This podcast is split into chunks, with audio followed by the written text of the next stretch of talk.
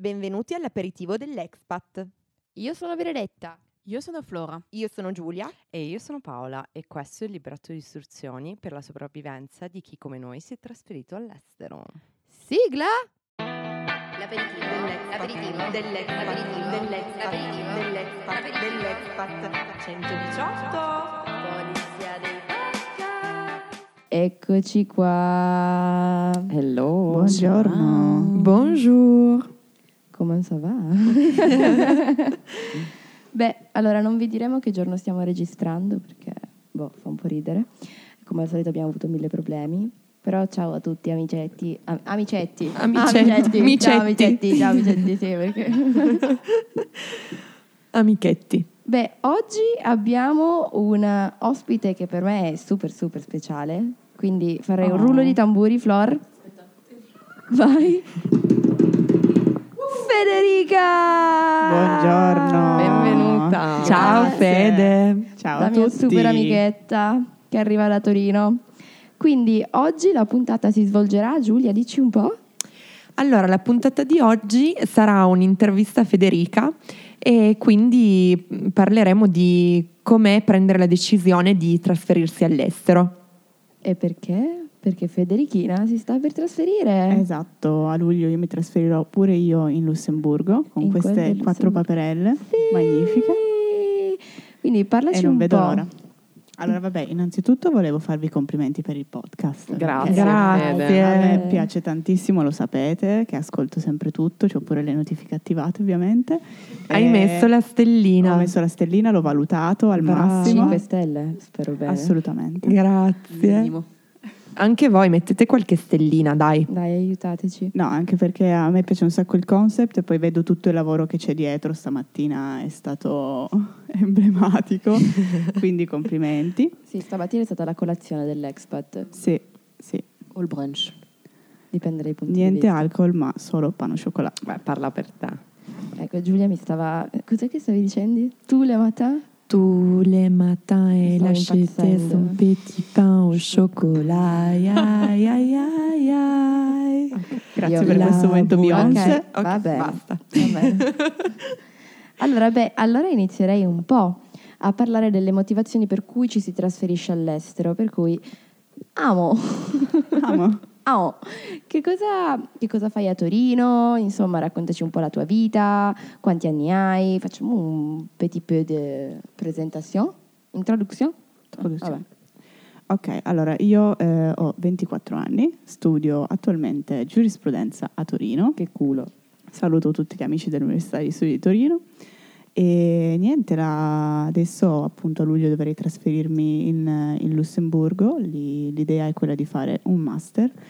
E ehm, diciamo che la storia di come eh, ho deciso di trasferirmi in Lussemburgo è un pochettino particolare per me, perché eh, io ho sempre detto fin da piccola che avrei voluto vivere in Italia per sempre e non lasciare mai il, il mio paese, la mia, la mia patria. Oh wow, e cosa è successo? Ed è successo che, eh, allora, io ho scelto giurisprudenza perché ho sempre voluto fare giurisprudenza, non ho mai avuto dubbi su questo e inizialmente volevo eh, fare il magistrato.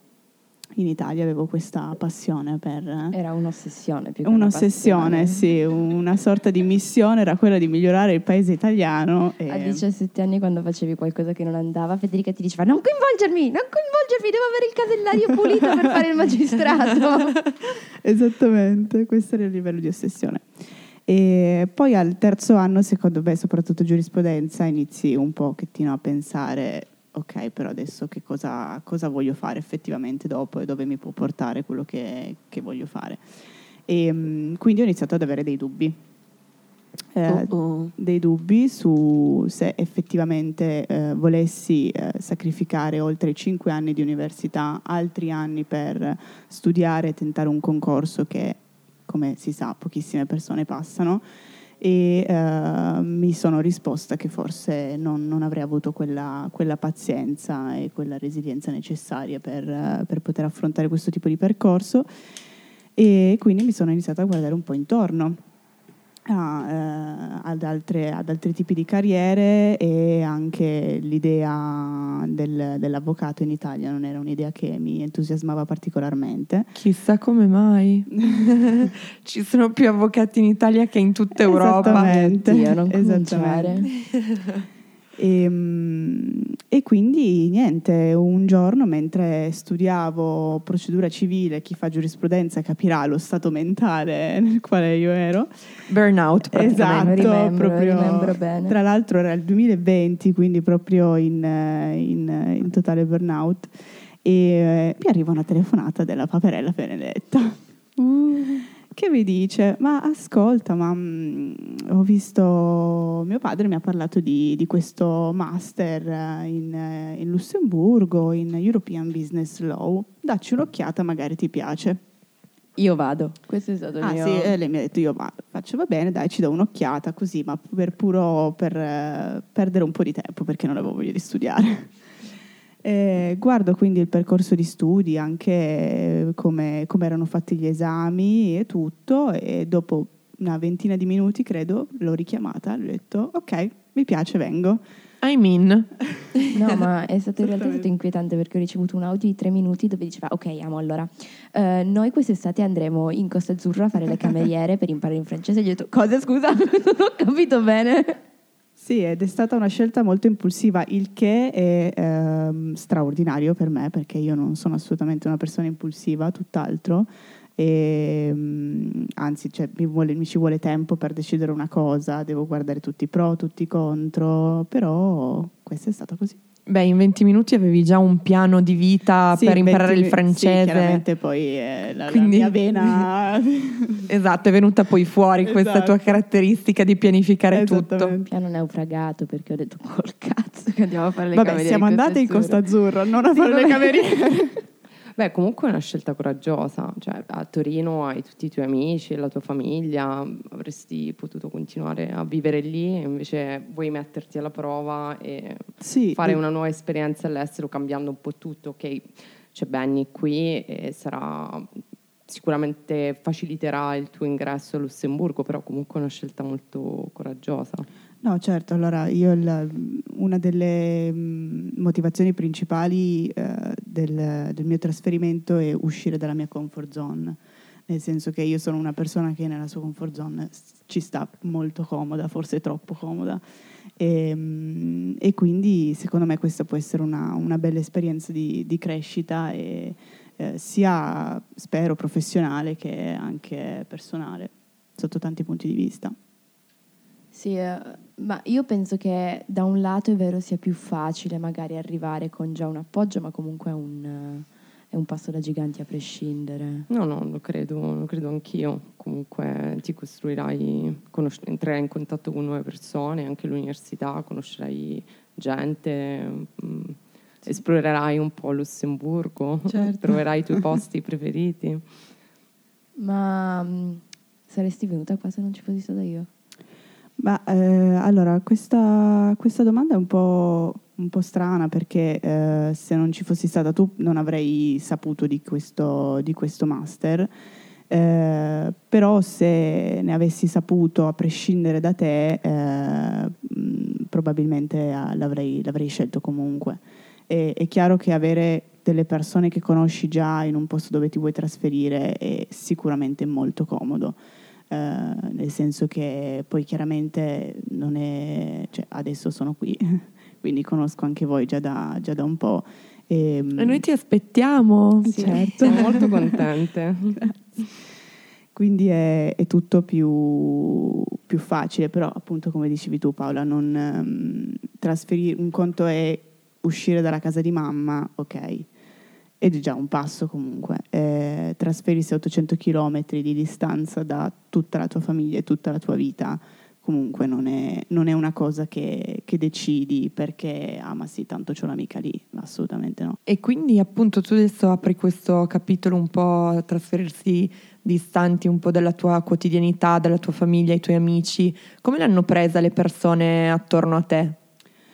Ma allora, ehm, i miei genitori non molto bene, cioè nel senso che mm, chiaramente mi, mi sostengono, eh, e sperano che appunto io trovi il mio percorso di vita qui, ma come può essere qui o da qualche altra parte nel mondo.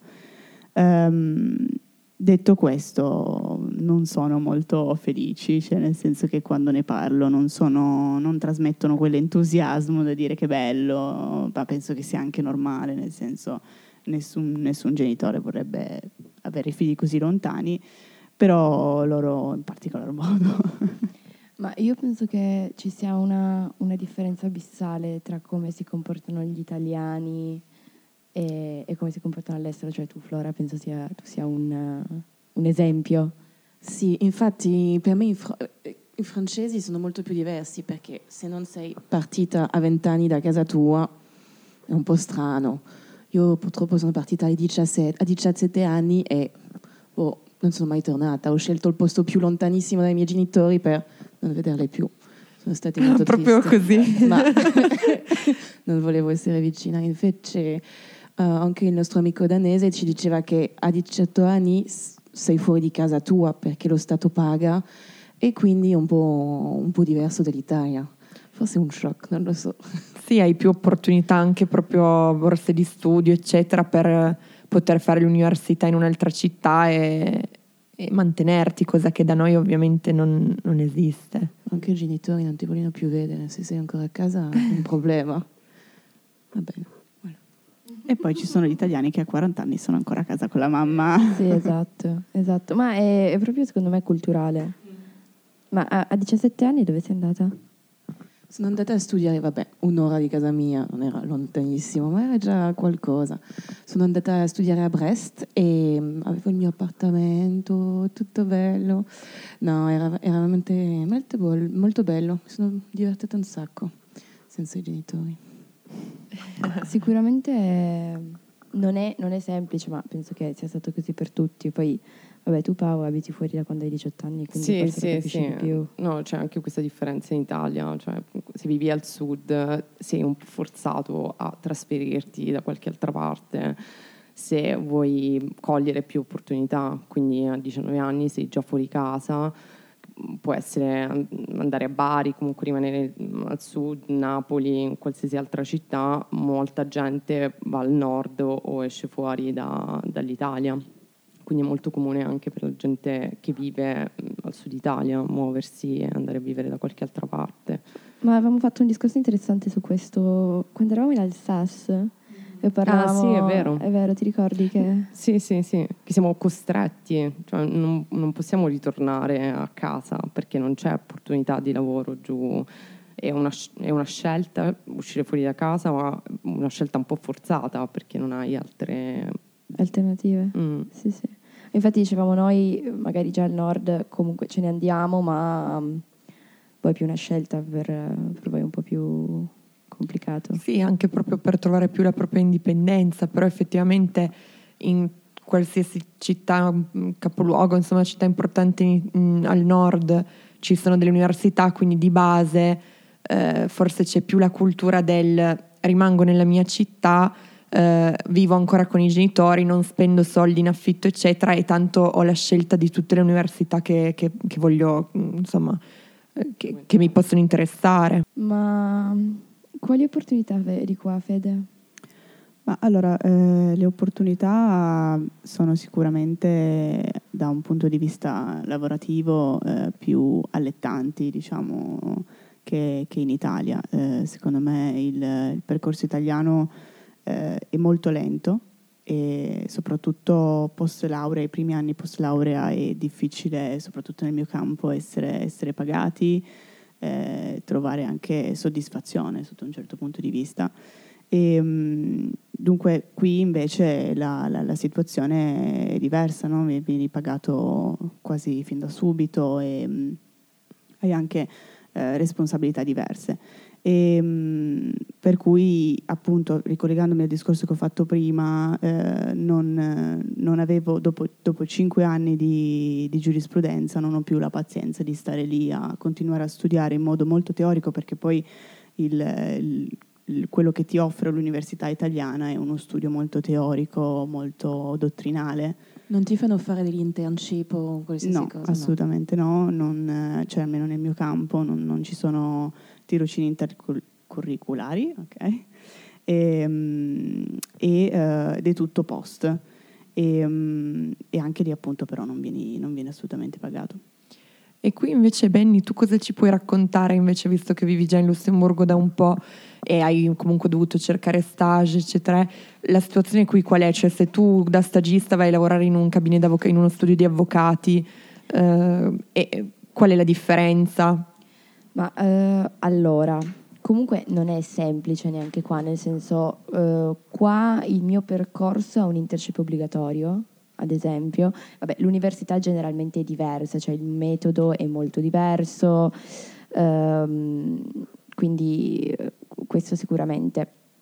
Ehm, quando ho dovuto cercare l'internship loro ti dicono cercalo mesi prima, insomma, il problema è che eh, qua eh, i lussemburghesi generalmente loro già dal liceo fanno un internship nell'area in cui eh, sanno già che andranno a fare l'università e quindi poi gli studi legali sono più volti a magari prendere queste persone che hanno già lavorato per loro. Quindi quando io ho mandato tutte le mie application, nessuno poi dagli studi di avvocati mi ha risposto e per gli studi di avvocati è più complicato.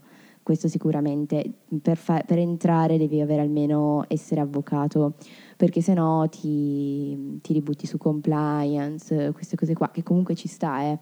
Io poi ho trovato l'internship in corte di giustizia, fighissimo, eccetera. La differenza sicuramente è ti pagano, viene riconosciuto il tuo lavoro, vengono riconosciute le tue responsabilità eh, ed è una cosa secondo me assolutamente importante per quelli che fanno l'internship negli studi avvocati e ce ne sono, semplicemente preferiscono qualcuno che parli francese, madrelingua, eh, vieni riconosciuto e probabilmente dopo ti, ti assumono pure. E negli internship da, negli studi di avvocato pagano? Sì, sì, sì, ti pagano, ti pagano. Non so quanto, allora io so che un internship qua viene pagato, deve essere pagato l'ot- almeno l'80% del salario minimo. Questa è la regola. Sì, quindi considerando che il salario minimo in Lussemburgo ha oltrepassato i 2000, no, credo. adesso è, adesso è a 3.000. Forse per, sì, per le figure qualificate Lord, sì, sì. a 3.000. Quindi comunque una grande differenza rispetto all'Italia, Eh, sì. Poi vabbè, questo se ti devi in cui pacca insomma. sulla spalla e, Sì. e vai avanti. Eh, io ho fatto un anno di pratica in Italia, un po' pacca, però l'ho fatta ed è...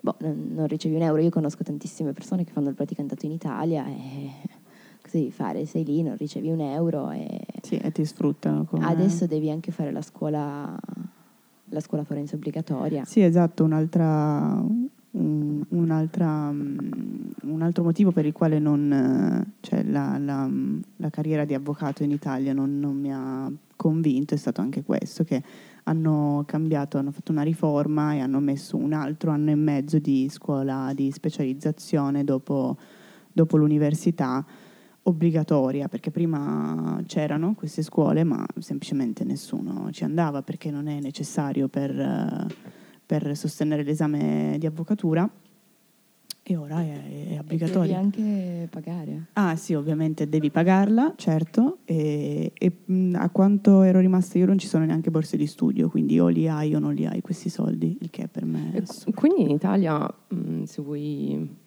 cominciare una carriera in giurisprudenza, diventare avvocato, ci- mh, si lavora praticamente dopo i 30 anni. Sì, esatto, c'è esattamente quello e mh, anche mh, appunto uno dei motivi per cui ho lasciato, la- ho lasciato l'idea della carriera di magistratura è anche quello, cioè che se tu diventi magistrato a 30 anni sei un fenomeno perché sei giovanissimo. Sì, quindi diciamo che in realtà questa, questa differenza culturale di cui parlavamo prima, dello spostarsi da casa, eccetera, ai più giovani, forse anche dovuta un po' al fatto che l'Italia chiaramente non, non aiuta Esatto. eh, nel potersi realizzare, nel potersi spostare e nel poter già guadagnare fin da giovani eh, con stage, eccetera, pagati. E quindi chiaramente la scelta è un po', va un po' da sé perché mh, se non hai dei genitori che ti possono supportare è chiaramente Esatto. molto limitante. Sì, è molto limitante e eh, questo è secondo me uno dei problemi principali dell'Italia che- ed è quello per cui il motivo per il quale eh, perde i cosiddetti cervelli, cervelli in fuga. Mm. Ma in Francia ci dai un po' un- una visione? Sì, allora non ho molto idea per la parte Giuridica. Sì, ma ehm, so che ci sono un sacco di, di borse, dopo um, si- ehm, tanti studenti si lamentano che è difficile ehm, pagare tutto, cioè hanno delle borse ma non sono così alte. Quindi mm, quelli che vanno a Parigi dove costa un sacco, per loro è abbastanza difficile. Quindi hanno lanciato dei programmi, per esempio al ristorante puoi avere un, un pranzo per un euro, non è fantastico ma almeno costa solo un euro. E è vero che per certa gente si chiedono come, come possono fare perché mm, comunque è difficile finire il mese. Ma voilà. Ieri leggevo che gli italiani iscritti all'estero, quindi all'AIRE, sono circa 5 milioni e 300 mila, Wow. di cui il 16% vive in Argentina. Avremmo potuto scegliere un posto senso? migliore. più un po' meno grigio forse, un po' più Sì. divertente. Beh, se calcoli che gli abitanti della Lettonia sono 2 milioni, cioè è impressionante, eh? Cioè il doppio. Ciao Marz, ho fatto l'esempio della Lettonia perché... Salutiamolo. Salutiamolo, però è il primo saluto, eh. È il primo saluto di questa puntata, stiamo migliorando. Perché io e Giulia ci siamo rese conto che nell'ultimo podcast abbiamo salutato 15 persone. Esatto.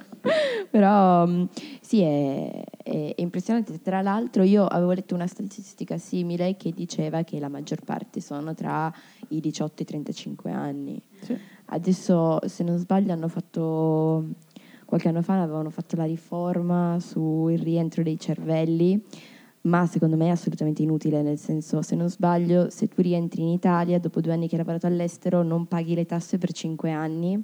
Per 10 se hai avuto Se compri figli casa. O, o hai comprato casa. Sì, ma come fai? a- Cioè, il discorso è, io torno in Italia, no? Eh, metti che adesso a gennaio sono due anni che sono qua, torno in Italia, mi danno 700 euro al mese, se va bene, se va bene. Cosa me ne faccio di non pagare le tasse? Cioè, Sì, beh, chiaramente dipende un po', cioè forse è un discorso che può interessare di più persone che hanno già diversi anni di esperienza, quindi che partono da, un- da uno stipendio più elevato e quindi chiaramente su uno stipendio più elevato dove in proporzione le tasse che vai a pagare sono veramente tante in Italia, ehm, chiaramente a quel punto se hai questa agevolazione ti fa la differenza. Sì, devi anche riflettere comunque che se torni in Italia, a mio avviso, vuoi uno stipendio Ah sì sì, cioè, chiaro. pari a quello che tu ricevi qua. Ma in effetti a me è Almeno. capitato di essere contattata da un'azienda in Italia, a Milano, che comunque Milano è una città molto cara, eh, quasi, sì, quasi a livello di Lussemburgo, eh, forse un minimo meno, ma più o meno siamo lì, non, non c'è una grande differenza. E quando ho detto il mio stipendio lord, loro mi hanno detto, ah sì, però immagini che qui in Italia non potrebbe essere lo stesso, eccetera. Ho detto, vabbè, vediamo con il rientro dei cervelli cosa può venire fuori, ma chiaramente il mio netto mm, non può diminuire perché altrimenti per quale ragione dovrei rientrare? E non mi hanno più richiamata per puro caso, chissà perché. Chissà come mai. Beh, insomma, non- secondo me l'Italia non è pronta a dare delle soluzioni che funzionino effettivamente, cioè questa non è una soluzione, devi applicare una soluzione che effettivamente funzioni, perché se no questo rientro dei cervelli quanti lo usano? Il 2% delle persone che se ne vanno, cioè è un po' complicato. Certo. Ma se dicevi che era il 18-35, comunque la gente torna. No, eh, la maggior parte delle persone che se ne vanno sono in quella fascia d'età. Non ah, che dopo. se ne vanno a questa età? Sì. Ah, ok. Secondo me è un po' per lo stesso discorso che, che stiamo facendo adesso, nel senso che chiaramente le, le opportunità lavorative post laurea sono maggiori fuori dall'Italia che non in Italia. Ma parliamo un po' di aspettative. Cosa ti aspetti da questa esperienza? Perché comunque ci sono, nel senso... Ma allora, più che aspettative, secondo me eh, io ehm, ho, ho delle speranze perché con le aspettative ho un brutto rapporto, vengo sempre la maggior parte delle volte delusa, quindi eh, spero sicuramente di, di crescere sotto tanti punti di vista, sia appunto personale che, che professionale, proprio nel, nel mio nel lavoro, nello studio.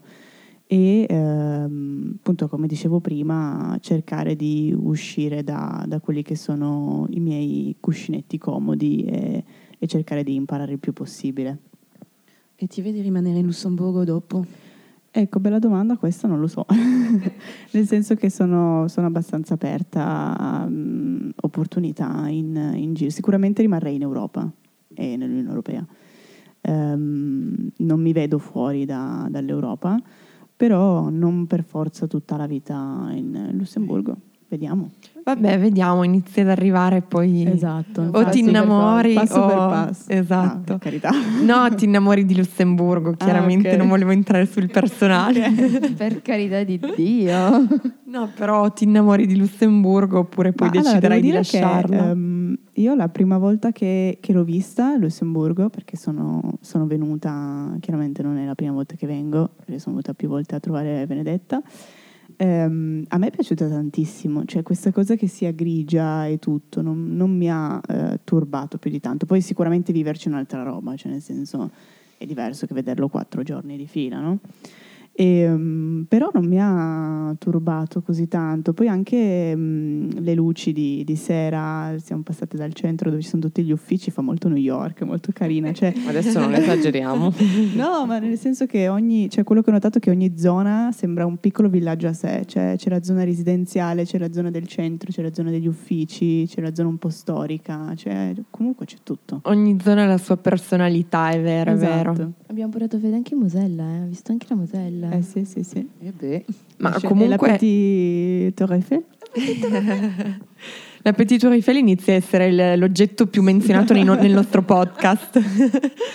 Ehm, no, comunque sì, eh, sicuramente appunto come, come dici tu vedrai quando, quando arriverai, però sicuramente non sarà uno shock enorme anche dal punto di vista meteo, perché arrivando da Torino Sì, esatto, cioè non, Per non quanto- arrivo da Catania, Eh, quindi esatto. sicuramente meno scioccante. Ma per tornare al discorso che facevamo prima, fuori Lussemburgo, dentro Lussemburgo, secondo me riprende un po' quello di cui parlavamo la prima puntata, nel senso che la prima volta che te ne vai, dopo che te ne vai di casa la prima volta, è più facile poi dire me ne vado Ah, di nuovo. trasferirti di nuovo. Cioè, sì, questo era il Sì. mio punto. Sì, da un certo di- mh, come avevamo detto secondo me già nella prima puntata, da un certo punto di vista, ovviamente quando lasci casa una volta, poi qualsiasi posto può diventare casa, però mh, dipende poi da come uno vive l'esperienza, perché per noi che ci siamo costruite un po' la nostra casa qui tra di noi, eh, lasciare comunque sarebbe difficile. Sì, dipende anche cosa appunto chi, chi trovi nel posto dove vai, nel senso che è chiaro che se ti costruisci un, un- una rete intorno che diventa la, la tua famiglia è come un, un doppio trauma, cioè lasciarlo per la seconda volta. Esatto. Se invece sei una, una persona un po' più, non dico solitaria, ma che comunque magari nella città dove è andato non ha trovato quello che, eh, quello che insomma una seconda famiglia, è più semplice magari muoversi e fare un po' il nomade. Mi uccide questa tua visione da toro da secondo trauma. Federica non cambia neanche quando ha dovuto cambiare carta di credito, cioè non voleva lasciarla. Allora c'ero affezionata perché era la prima carta che avevo mai ricevuto quindi poi quando l'ho dovuta cambiare ero un po' triste, ma eh, vabbè, ognuno supera, ecco questo è un limite, uno- il primo limite che secondo me eh, sto cercando di affrontare, cioè questa cosa dei cambiamenti, non- io non voglio mai cambiare, eppure mi trasferisco a 800 km di distanza da casa, eh, quindi è il primo passo nel mio percorso di miglioramento. Wow, questo è, faceva molto life coach. Ma provo a farti una domanda un po' al brucio così. Tre pro e tre contro di tue sensazioni o cose che ti piacciono di Lussemburgo, cose che Oddio. lascerai a Torino, del fatto appunto di spostarti da Torino a Lussemburgo. Allora, eh, tre pro. Sono tanti, tre. infatti- Eh, facciamo uno e uno. Due, uno e uno. Allora, un pro è sicuramente appunto crescita, cioè lo, lo riassumerei con questa parola.